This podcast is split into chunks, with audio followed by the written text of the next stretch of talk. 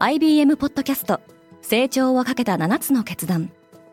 成長をかけた7つの決断とは今後3年間に世界を形作ると予想される7つのビジネストレンドについて IBM が何千ものクライアントとの対話に基づき提言をしたものです。このポッドキャストでは変化の激しい時代において企業が下すべき成長をかけた7つの決断について日本 IBM の7人の専門家と考えていきます。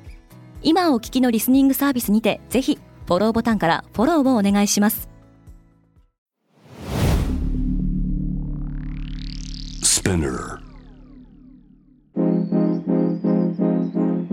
おはようございます。荻野かなです。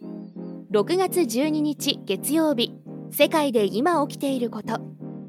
イギリスの政治を率いた元リーダーたちが相次いで過去の責任を問われています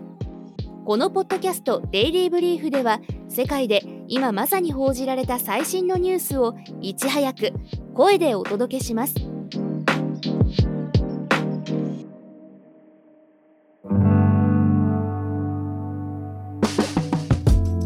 イギリスの政界で混乱が続いている。イギリスのボリス・ジョンソン元首相が議員辞職を表明しました。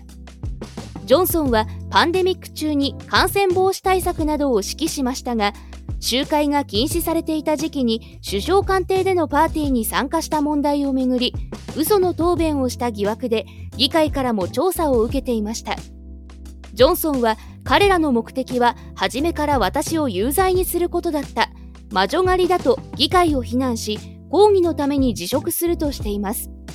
一方スコットランドの前首相でスコットランド民族党で党首も務めたニコラ・スタージョンが党の資金の不正使用をめぐって逮捕されています。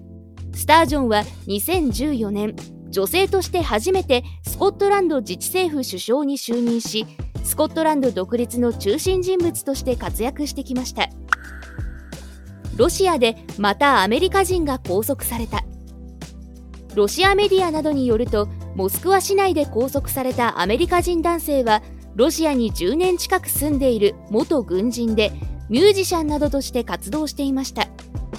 麻薬ビジネスに関与していた疑いが持たれているようです。ロシアではウォール・ストリート・ジャーナルの男性記者がスパイ容疑で逮捕・起訴され今も拘束が続いています。インドで糖尿病が増えている。インドでは人口の1割以上が糖尿病を発症している可能性があることが明らかになりました。保健省の委託で全国の11万3000人を対象に行われた調査では11%が糖尿病だったほか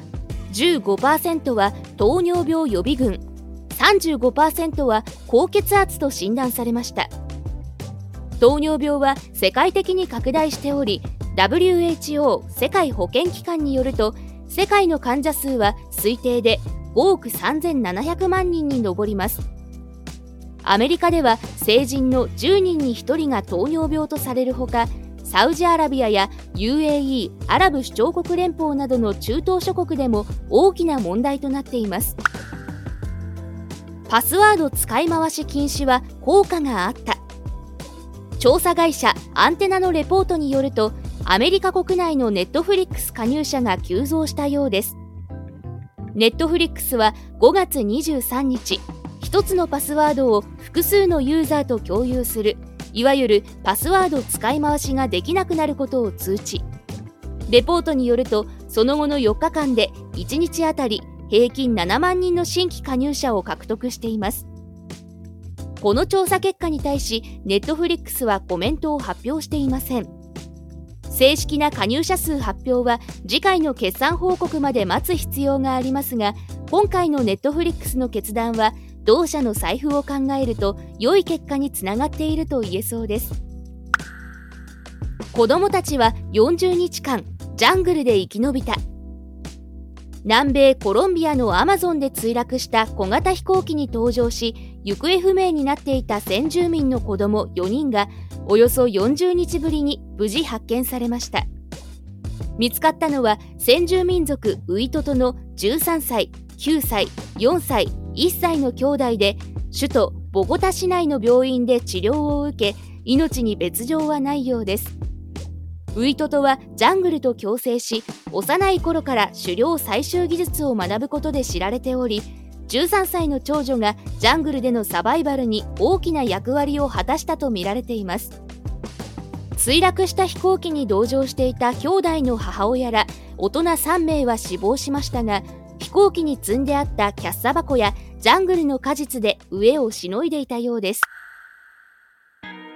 今世界で起きているニュースをいち早く受け取りたい方はデイリーブリーフをぜひ Spotify、Apple Podcast、Amazon Music などでフォローしてくださいね。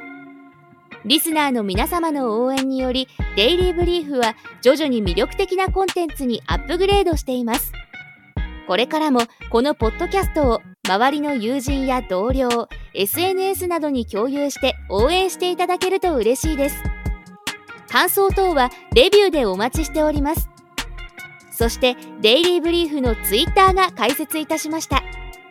ツイッターでも最新情報を発信していきますのでぜひ概要欄をチェックしてフォローしてくださいね。荻野かなでした。今日も良い一日を。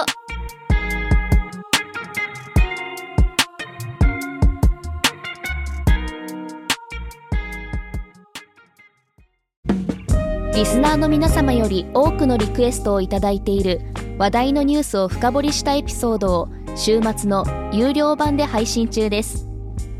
今なら1ヶ月無料トライアルを実施中。詳細は概要欄に記載しています。この機会にぜひ聞いてみてくださいね。感想ご意見もお待ちしています。